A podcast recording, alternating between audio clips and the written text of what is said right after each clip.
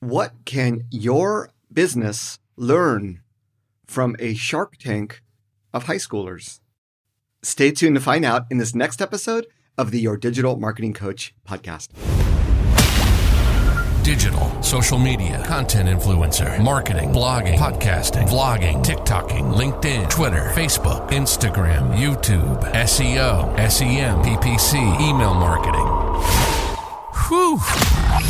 There's a lot to cover. Whether you're a marketing professional, entrepreneur, or business owner, you need someone you can rely on for expert advice. Good thing you've got Neal on your side. Because Neal Schaffer is your, your digital, digital marketing, marketing coach. coach. Helping you grow your business with digital first marketing, one episode at a time. This is your digital marketing coach, and this is Neal Schaffer. Hey, everybody. Welcome to your Digital Marketing Coach podcast. This is obviously your digital marketing coach, Neal Schaffer. How the heck are you doing today? So, today I am actually finally using a standing desk that I got in the heart of COVID and um, well, hopefully you can hear the difference. I feel like when I stand and present, just like I am speaking on stage, I have more energy. And I'm hoping that this makes my podcast even more energetic. Would love your feedback either way on what you think. Feel free to hit me up on social or just send me an email, neal at nealschaffer.com. But let's get into today's topic, which is very, very fresh on mine. For those of you that know me, I actually have two children who are in high school. They are very influenced potentially by my work, but they are very interested in marketing and in entrepreneurship.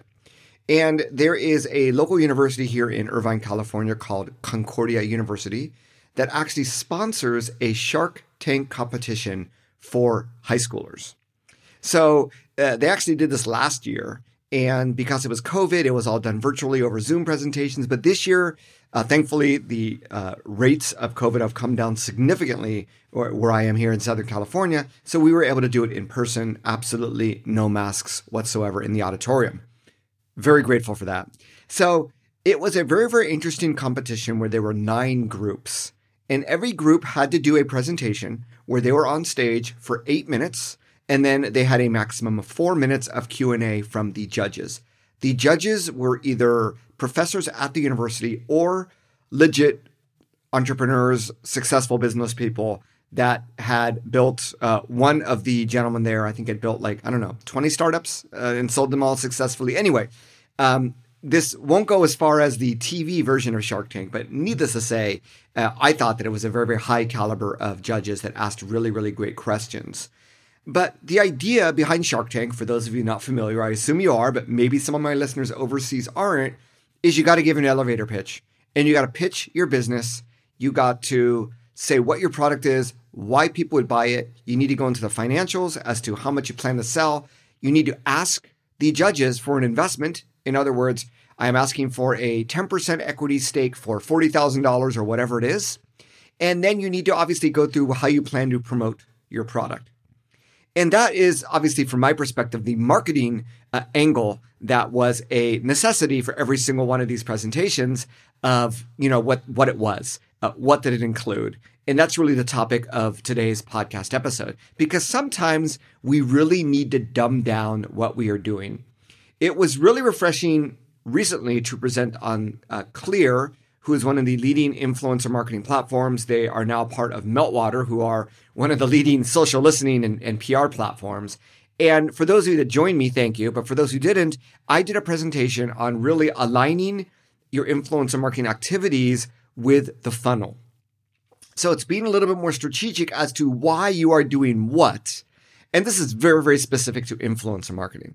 But it really led me on this mission to say, hey, can you simplify what you are doing and explain what you are doing in more simple terms as to how it all adds up?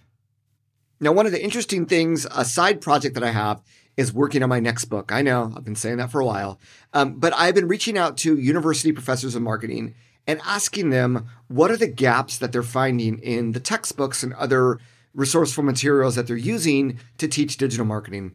And one professor said ROI. There just isn't a lot about the subject of digital marketing ROI. So it's easy to spend lots of money, but how are you measuring it and what is the exact ROI? And that presentation I did with Klear on the influencer marketing funnel really tried to address that step by step by each stage of the funnel. Now, the groups that presented yesterday, the nine groups, they were primarily, or I should say 100% B2C. So, um, as you can imagine, you know, they, they are high school students. Um, I, you know, I think B2B tends to be a little bit more savvier uh, of a thought process, maybe. But anyway, I think that, uh, you know, when I was in high school and thinking about business, it was really about what were my needs, what were the needs of high school friends, and what could I sell to them, right? And I think that these uh, high schoolers had really the same approach, just based on their own experiences as to what sort of product that they could sell. Now, the products ranged from a, actually, the first prize was a subscription box of crafts. So every month you would receive a craft with instructions on uh, basically, you know, how to build that craft, whether it's like stitching or embroidery or whatever it might be. And it would include all of the materials that you need in order to create that craft. So if you have young children, every month you could look forward to a new project to do together. If you're homeschooling kids, um, it actually has been shown to be very effective uh, with uh, mentally challenged children, what have you, to work on crafts uh, as a sort of therapy. So they had a really, really compelling presentation, and it was uh, it was actually heartwarming to see them wear first win first prize. But that was you know one project. Another one, and there were some very lofty projects coming from high school students, was to build a luxury uh, hotel in South Africa. Um, that was going to be eco-friendly and um, you know for people who wanted to go on a luxurious retreat. It was purely focused on that luxury, luxury market. Uh, another one was a fully robotic gas station for people that did not want to get their hands dirty or touch any machine or uh, the ability to actually plug in as well if you had an electric car, in addition to getting gasoline, all done by robots. A pretty cool idea. That obviously is a very uh, expansive thought process as to what you need to do in order to actually. I mean, it's going to cost a lot of money, and then you're competing against Costco and all the major gas stations. So there was a variety of projects. And the one thing that I wanted to touch upon on this podcast was there were two unifying things that all of these projects mentioned when it came to their marketing plans. So, you know, when I talk about digital first marketing, I talk about search, social, email. And if you think about it in the funnel, in terms of brand awareness, search is a great way to get brand awareness. You know, Google, YouTube, podcasts. And then you have the social part, which is another great way to get brand awareness, although it is harder and harder for brands to get that brand awareness unless you pay to play on those networks. And then you have the email, which is really to build loyalty and to convert people uh, more in the middle or lower funnel. And not to say that, you know, all of these uh, techniques can be used at every stage of the funnel, but some, you know, work better at some stages of the funnel rather than others. But the two things that were in common from all these pitches was number one, social media. And it wasn't just social media in general it was Facebook, Twitter, Instagram. This was like the common answer for everyone. Now, there was one project where they wanted to create a website of reviews of beauty products that were done by doctors and certified professionals.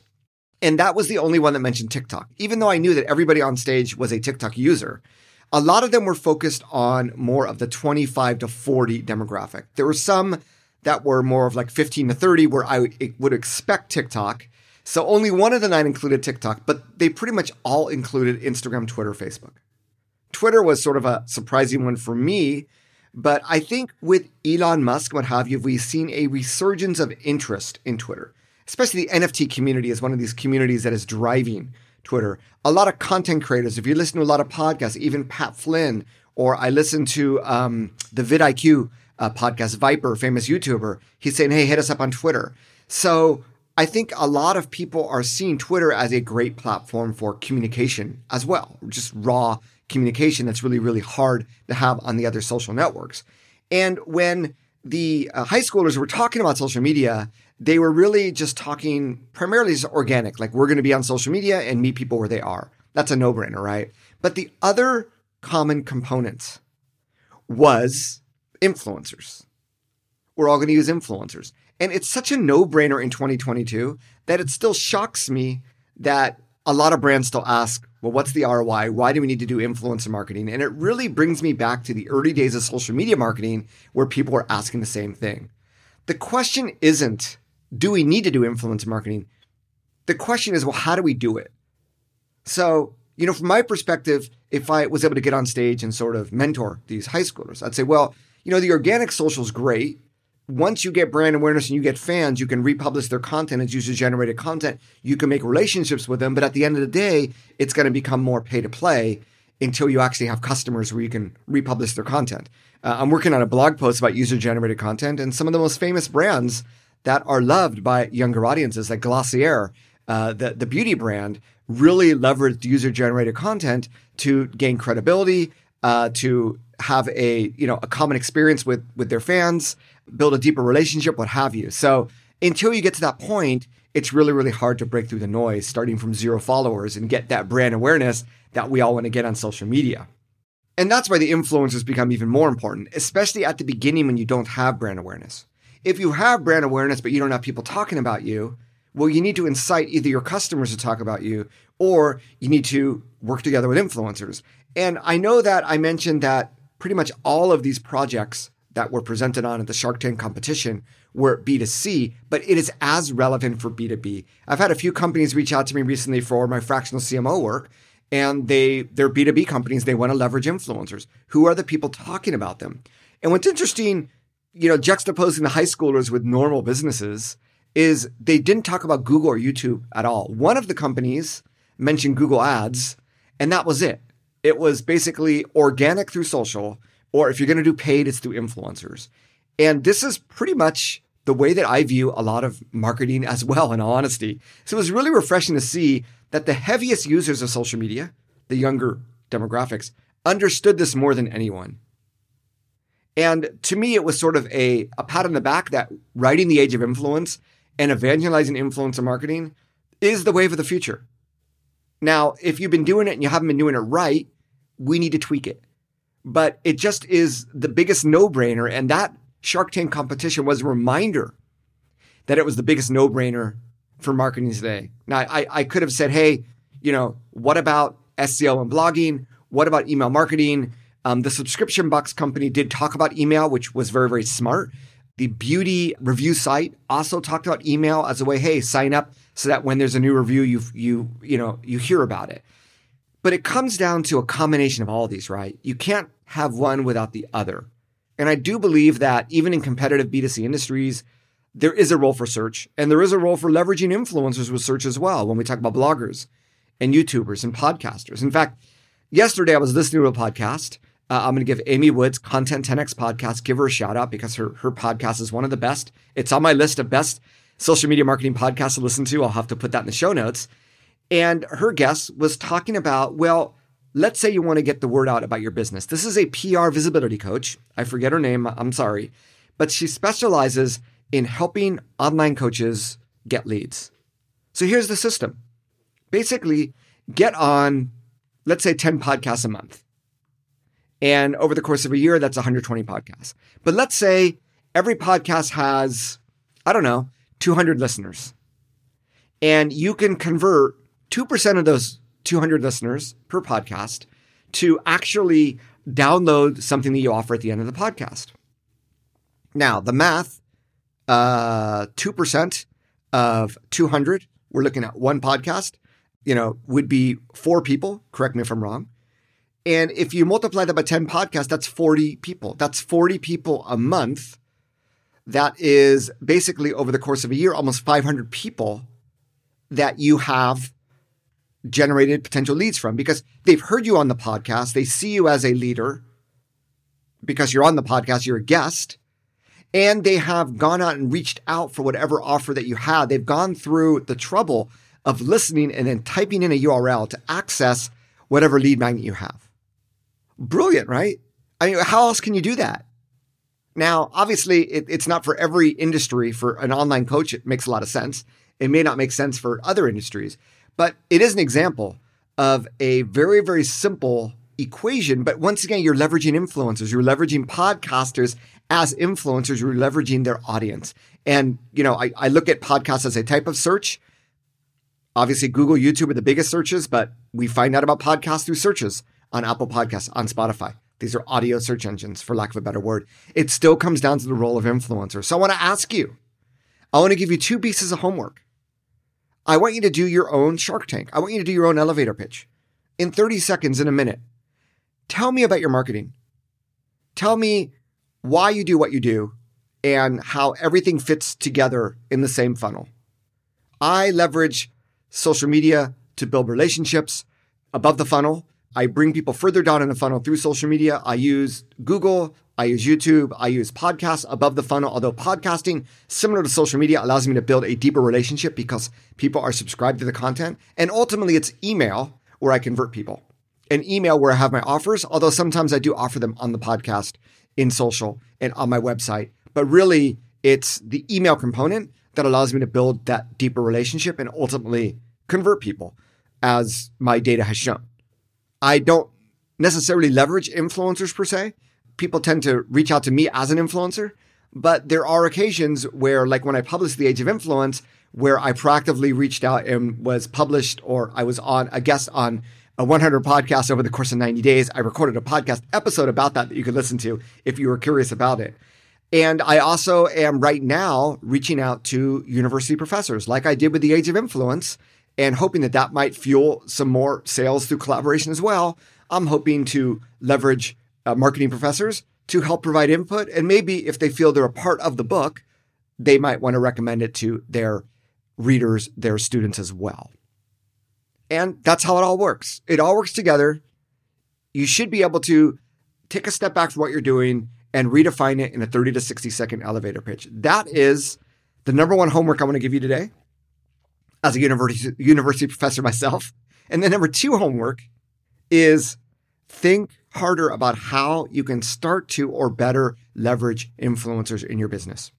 If you are looking for handhold, custom consulting help, I hope you'll consider my fractional CMO consulting. I would love to help you. It would be an honor. You can go to nealschaffer.com slash CMO. It'll forward you to my page.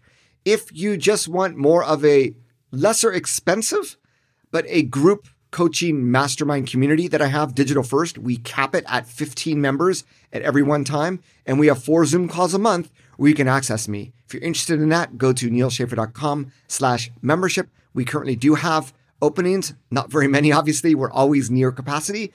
But if there's an opening, we'd love to invite you there. And even if you just join for a month to ask a question or two on one call, I think for the price of what you're paying, you're definitely going to get amazing ROI out of that.